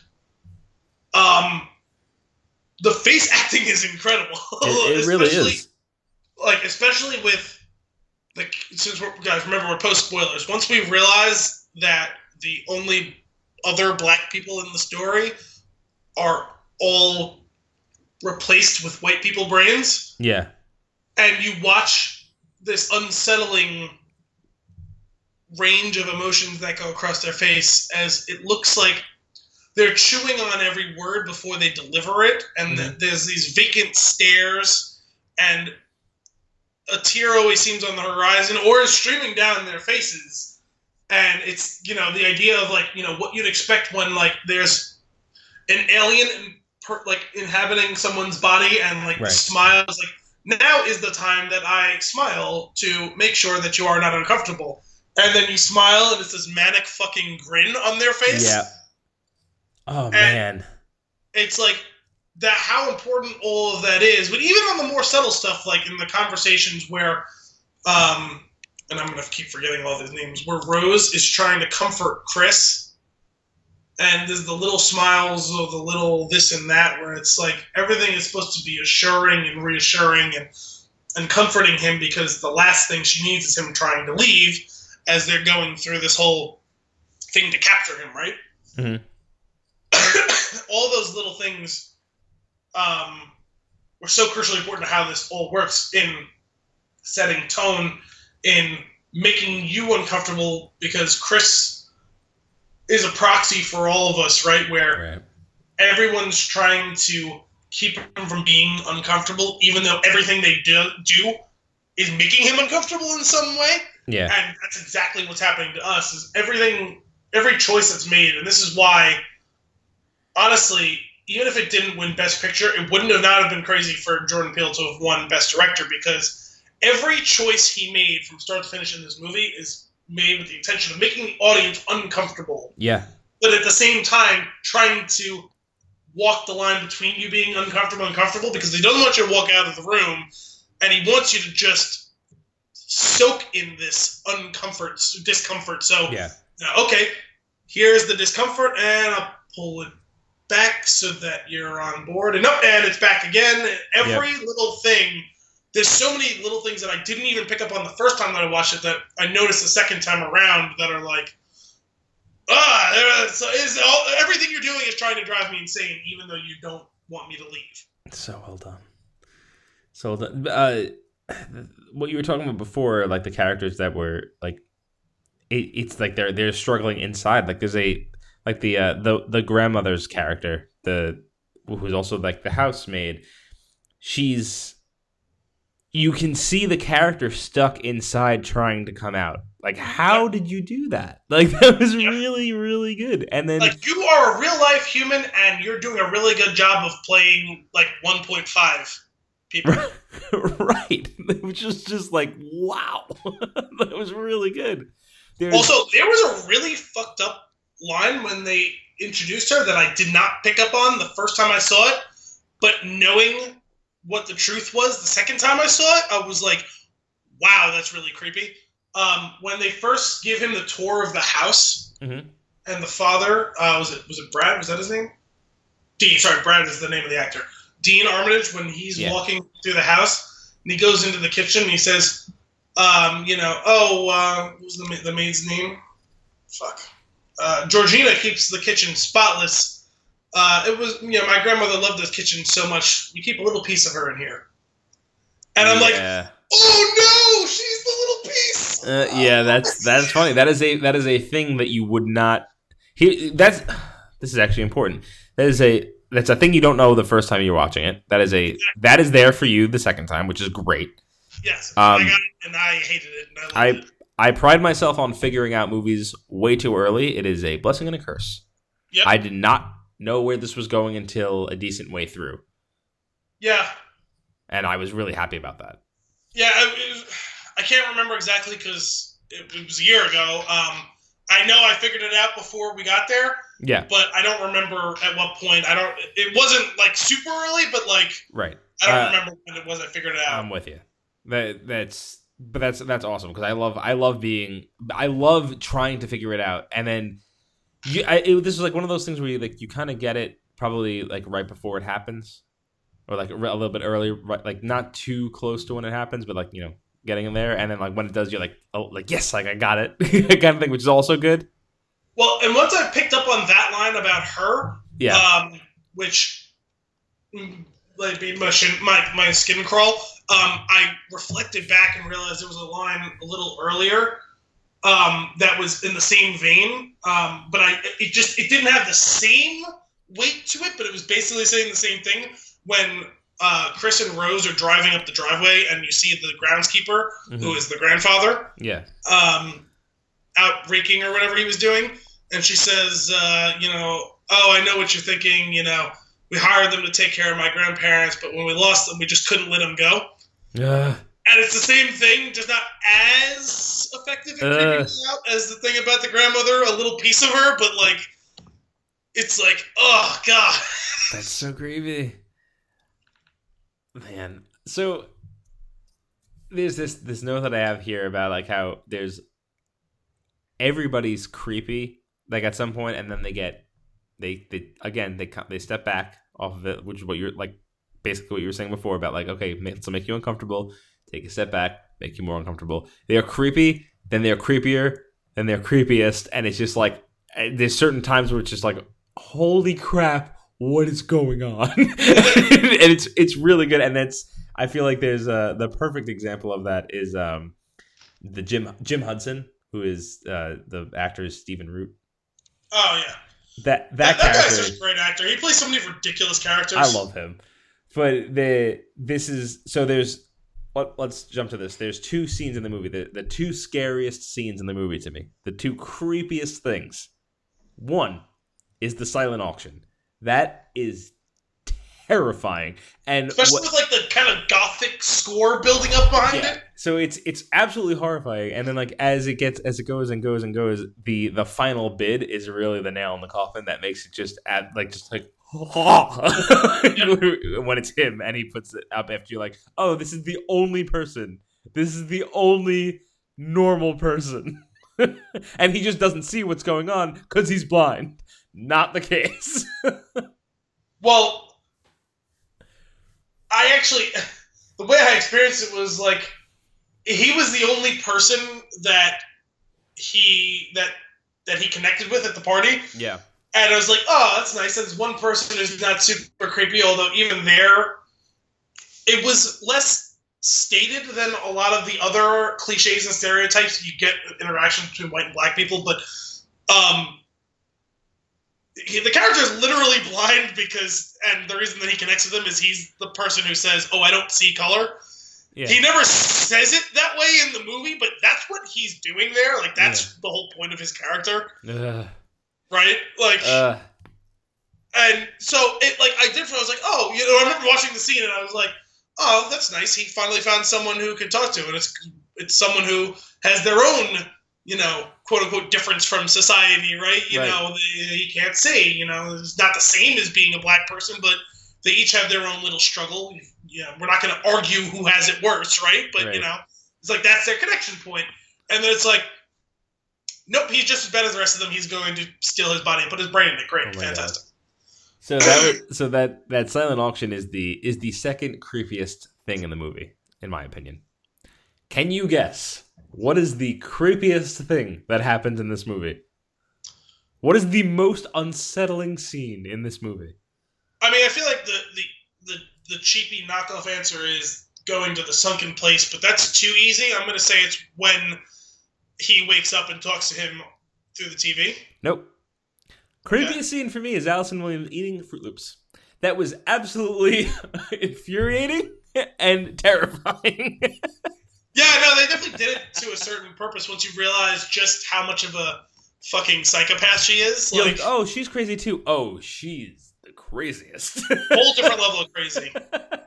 Also, there was definitely a lot of branding and imaging going on there with the precision she was doing all of that with Uh-huh. and what she's wearing and her hair and Yeah. the gun that she ultimately ends up choosing. There's a lot of symbolism behind that. The whole And thing is just None of it's unsettling. Yeah, it also and it all stems from that that first crunch of the Froot Loop. He's Yeah. just like, oh. Some serious psycho shit going on. oh man, that was just that was brutal. But uh, those, yeah, that's that was my uh, that's my second. That, that sorry, that is the the creepiest part of it for me. There's now now now taking it back to slightly like this is before all hell breaks loose and everybody's the worst. Uh, the the charger being unplugged from his phone constantly that was another one that made me extremely uncomfortable because it's starting to get you paranoid because he's getting paranoid and you understand why he's getting paranoid and I'm just like oh uh hmm uh why is your phone unplugged? Uh what's going on? These people definitely did this to you. It's just and it like you're it's snowballing in my head as the viewer. Well, it's great because I brought it up and we've already touched on it a bit the idea of just constant being uncomfortable and unsettled. yeah. And I found, especially right on the back of, I was watching it like it was either a day or two after we we saw Annihilation. It reminded me of the same thing. It's just I felt constantly uncomfortable lo- along the same way that I did with Annihilation once they entered the Shimmer, right? Where and it's all done on purpose. Like you're meant to be, and it's this it's this amazing tapestry of things that they've come up with to make you uncomfortable. It's Mhm. visually, emotionally, uh, the, even just the audio. Like, there's the score itself, right? There's some dramatic and melancholy stuff that's going on that you feel it viscerally. But there was at not throughout the whole movie, but at certain times I noticed there's this buzzing Yeah. sound hmm that's played that you almost feel more than you hear. Like that nagging Oh, you feel it because when you have a surround sound system and the bass is right next to your chair, yeah, you definitely feel it. I know it was the same thing. I was watching it in the basement with the projector, and I have the surround sound there, and you feel this more than you hear this buzzing sound that's supposed to simulate, and it does simulate that crawling hair on the back of your neck. You know what I mean? Where Yeah. it's like For sure. something is wrong, and I don't know what it is because it was being played at times where the stakes were pretty low mm-hmm. because like the first time I really took notice of it was when he's first getting to the house and being introduced to them and stuff like that. It starts to it's just there. It's this nagging thing Yeah. that you can't put your finger on. Ugh. Oh man, I want to go rewatch this. It's so good. The thing is, seeing it again, even knowing where it was all going, uh, it's still a creepy fucking movie, man. Oh yeah, a hundred percent. So there's, um, I actually only have three other notes, and oh, I still have a few. I, I'll, I'll let me let me run through these, and then we can. I, I might touch on some of yours, but uh, the one thing that like it was the first time that like I I after like you get to the end of the movie and you like you play back certain things that happen and you go, oh my god, that's great. Like when the when they get pulled over after the flying deer. comes Wait, first across- of all, I have a note in all caps about that. It's just a one-off note, but that motherfucking deer was motherfucking flying. Yeah. That was also that that was the scene that made me jump the most Yeah, because that was that was abrupt. I felt like I was in an actual car crash with a deer. Yeah, it was terrifying. That was almost as like audibly shocking as some of the gunshots in Dunkirk. Yeah. That was it was that was rough. And it was also very very loud and scary. so but all right, so after that the cop is there and they're talking to the cop and he wants to see Chris's ID and um what's her name? She's getting all all defensive Rose. about it. Rose is getting all defensive about it and it's it's because she doesn't want anybody knowing the identification of this guy. And you don't know that at the time and you're like, "Oh, this guy's such an asshole." And you're like on her side and then you're like then you feel really really dirty later on when you're like, "Oh, she's the worst." Yeah, because at the time you're like, oh, this is shitty. Racist cop, small town, right. black guy, white cop, you know. Yeah. oh, it's that's nice that the that the girlfriend is defending him and all this sort of stuff. Like the, you know, it's almost almost the way it all walks down and de-escalated is almost heartwarming. And then it's like, no, it's not heartwarming. It's I just got stabbed in the heart with a knife because Yeah. she's trying to execute the perfect crime. Oh my god. It was Which I guess there's crap. kind of a whole undertone tone of that where it's black people have been going missing and no one's taking notice. Like that's fucked up. Yeah. Oh my god. Yeah, so that so that scene, that was that was one thing that I wanted to make sure that we brought up. The other one is um the TSA guy. Rob? How great is Rob? Rod, Rob or Rod? Rod with a D. Rod with a D. How great is that character? His name's Rodney, I think so. He was hysterical. He is the he is every audience member that is yelling at the screen, but he's in Yeah. the movie, and it's so good, and it's so well done. Oh my god, you're about to be a motherfucking sex slave. and he saves the day. And that's Oh, the, okay. that's the best part is that he saves the day. I love that. Like yeah, like, that, that, he called a lot of it. Like they were making him a sex slave, but they were gonna make him a slave. Like it's- yeah.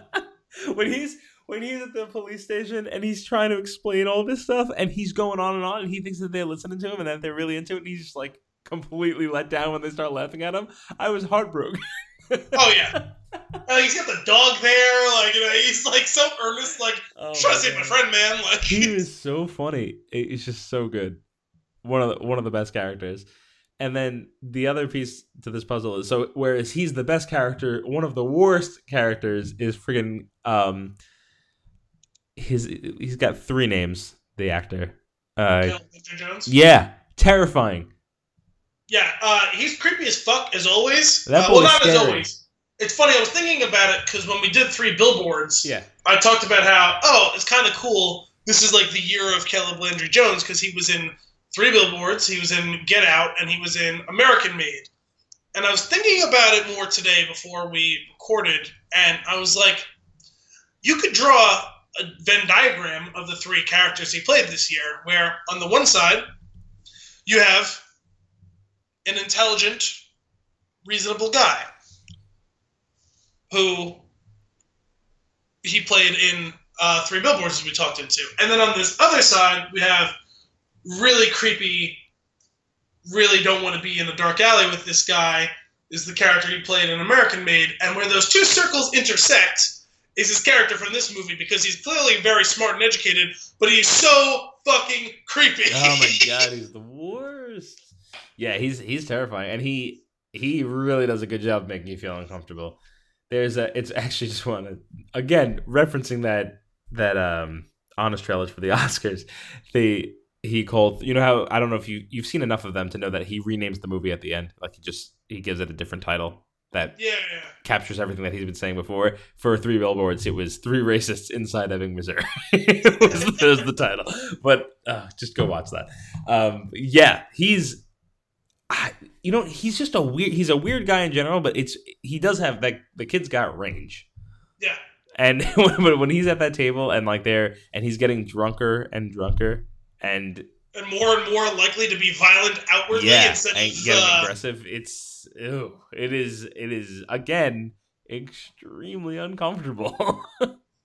Also, the only time that the facade really slips into some of the overt racial things that you'll hear people say, you know, not, not like no one dropped an N word or anything like that. But he's like, he starts getting into the whole thing with the with your physical structure and your this and that. And Yeah. it's like, you know, you have certain advantages and this and that. It's like, okay, dude, pump the brakes. Like, what the fuck? yeah, and there's there's one other scene, um, and that that kind of leads into like the last part of like my notes here is the so when when he when he finally realizes what's going on, that scene is again another heartbreaking scene where he's like, "Give me the keys, like throw me the keys." Yeah. and he's he's freaking out because he's saying it over and over again, but he already knows where this is going. because it's, it's like the like all the walls are closing in around him, and Yeah. he still sees a doorway, and he But he's surrounded by a pack of wolves. He wants to believe he can walk out of that doorway, even though he knows the second he reaches for it, it's going to slam close. Yeah.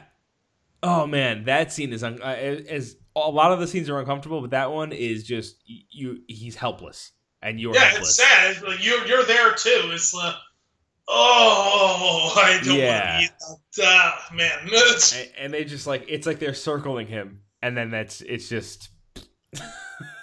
then they It's got said that because I actually had a note about that too. That they this family is the perfect pack of hunters. Yeah, yeah, they are. because you have her as this wolf in sheep's clothing, right? Right. Where everything is sweet and she's loving and caring and understanding, and you know she's the one who's, she, you know, she's playing the good cop, right? Where oh my family, you know, just I'm so sorry about them, like that's you know, or you know, and all this stuff, and it's like okay, and then you got you know the dad who is trying to seem well intentioned. It seems, even though it's so ridiculous and put on. Like the fact that we actually have to hear like the "I would have voted for Barack Obama" joke like three Oh times in the movie. It's Yep. like it's like, dude, you're trying way too hard. And then you have the mother who you can't really get a read on her, where she's kind of motherly, but definitely has a problem with boundaries. Oh, and uh, also, yeah. she can hypnotize apparently anyone with just a cup of tea. And she's going to make sure that psychologically you're bound before they get ready to physically bind you. And then you have this fucking creepy alpha in the creepy son. And Yeah, all of them play off each other perfectly in that just like you said is they're all just closing around him and it just feels inevitable yeah. Oh man, that's that's a great scene.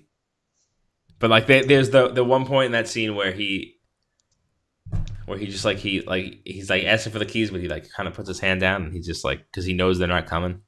Mhm. and then just like uh, huh. like i i understand i also know this isn't coming but i don't it's too, i still don't want it to happen Really well done. What else you got? Um, well, I was just I mentioned before. I think I think it was before we did the spoilers. I completely forgot about that first scene where Oh yeah, the opening of the movie. guy gets taken out on the street, which I guess was uh, Jeremy, the brother. Um, You never see him because he's got his mask on, but Right. there's a line by the Stephen Root character where he says when he's once the veil has been lifted on them and he's talking to him through the TV and he says, you know, you got lucky, you know, Rose I've heard is, you know, kind of gentle as opposed to her brother Jeremy who's a little bit more direct. Yeah. And that's when you realize, oh, that was Jeremy who like chokes out that guy on the street. Mm-hmm. And at first I was like, wow, this is fucking real. Watching that scene, like this is really fucking fucked up. Like that poor guy wasn't doing anything to anybody, Right. and he just gets choked out and thrown into trunk. But then I had to rewind the scene and watch it again because when he gets thrown in the trunk, it's very clearly no longer a human being and is a ridiculously rigid prop. And it's like, because you can see him pick it up, and the body is stiff as a board, and also probably went from weighing 150 pounds to weighing like 15 pounds. oh my god, that's really funny. And he's trying to like stuff Um, it in the trunk, and it's very clearly no longer a human body anymore. I'll have to watch for that next time. I was laughing pretty hard at what was admittedly a very fucked up scene. 'Cause I was You're, like, you're watching it and it ends, and you're like, wait a minute. I had to rewind. 'cause it's like, I just see there. that's great. Um, and something else I had was how much of Key and Peele did you watch? Not much. I watched basically the whole show. I'm sure I missed an episode or two, but like I, I pretty much saw the whole thing. Okay. This, in some ways, this movie does feel like a very extended skit from Key and Peele that's way darker than the show got frequently. Like, they would get there once in a while, that makes sense.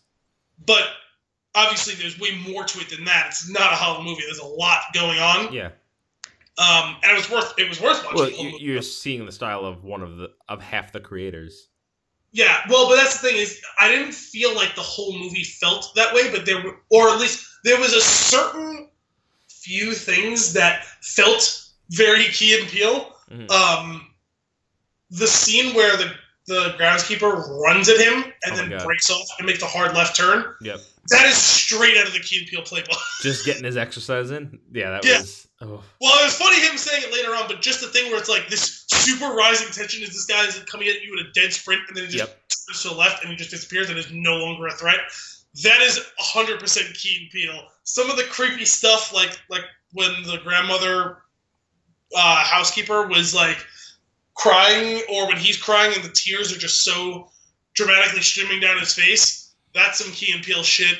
Um, some of the audio cues to this were in the same way that they did. They played around with sound and music in that show in some ways that I found really entertaining, including several times where they incorporated songs from other media. Um, and especially, in, uh, know, it's weird that I keep getting able to bring it up, but this is a real reason. This isn't me drawing weird parallels. They actively used music from Mass Effect 2 and 3 several times in the show. Really? Like the first time I heard it in the show, I was like, "What is that? What I think it is?" And I looked it up, and I was like, "Yeah, that's hundred percent ripped out of the game itself," which I think is kind of cool when something like that is. and then other things from movies and TV shows that pop up in that way too. But for whatever reason, that stuck with me more. Um, but yeah, there's just some weird, ridiculous things that I noticed in this movie that were little affectations that fit from the style of the show. It's awesome. I would like to go back and watch. It was a really good show. I I was say I've only seen some, and I really was enjoyed what I saw. when they announced that this, the final season was going to be the final season. Hmm. It caught me by surprise. I felt like they still had a lot more to do. Yeah, man, maybe it'll come back at some point. Well, I, I would have liked to see Keegan Michael Key pop up in even a little cameo thing in this. You know what I mean? Right? No, Oh, yeah, that would be cool. The first guy who got kidnapped. You know what I mean? That's true. I it, also I don't know. I like it's Key and Peele, right? Like those are like the name make if they're trying to make their own names like separated a little bit. I could see, you know what, a good idea would be to not bring him in at all. I don't know. I think something like that where it's he's in a self-contained three-minute scene Yeah. as opposed, and that's exactly the type of thing where he's just like kind of cracking, like, nope, not today. This isn't gonna be me. You know, like Right. I've seen him do that exact thing before. You know what I mean? Like, it, it would have been perfect. You would have never seen him again in the rest of the whole movie. You know what I mean? Like, it wouldn't have mattered. Yeah. Oh man, that was it. It's, it was a good one, and really happy that he won that Oscar. Yeah, me too. It's really awesome stuff. You got anything else?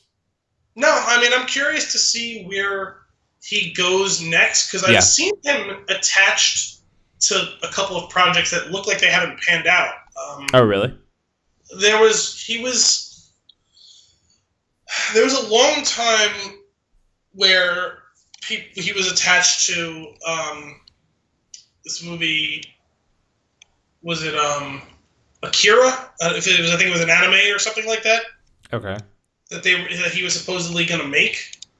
And it like fell through so I, I don't know what like what I'm looking right now like it looks like oh it looks like he's got a TV show coming out this year. Hmm. oh I just saw a commercial for this today actually. I didn't realize he was attached to this um, the last OG it's uh, Tracy Morgan I think is like it's uh, I, I saw a commercial and I saw um, Tracy Morgan and Tiffany Haddish are like two of the main stars. Oh, cool. Uh, it looks like it's also got Cedric the Entertainer, and I don't really recognize anyone else on the main cast list. But uh, it says that he created the show, I guess, and he's writing for it. So Nice. Oh, well, we'll have to keep our uh, our eyes and ears out for any more Jordan Peele. yeah, it looks like that's the only thing that he's got. Uh, oh, I guess he's gonna be in a, he's gonna be doing a Twilight Zone thing, That's a miniseries. nice. But yeah, I'm curious to see what he picks next because it seemed like that was like a big project that a that Akira thing, which I, I don't know much about, but I heard a lot of people talk about it, and a lot of people seem to know it. So um, something of a big deal. So, uh, but it looks like that project had fallen through. So I'm not really sure what his next big thing is going to be yet, but I'm curious to see. Yeah, we'll have to we'll have to see. Well, that's it for episode 37 of Flicks in the Six. Hope you enjoyed it. If you want to keep the conversation going, I'm at AEJ Costanzo on Twitter and Instagram, and Al is at Alessandro B1187.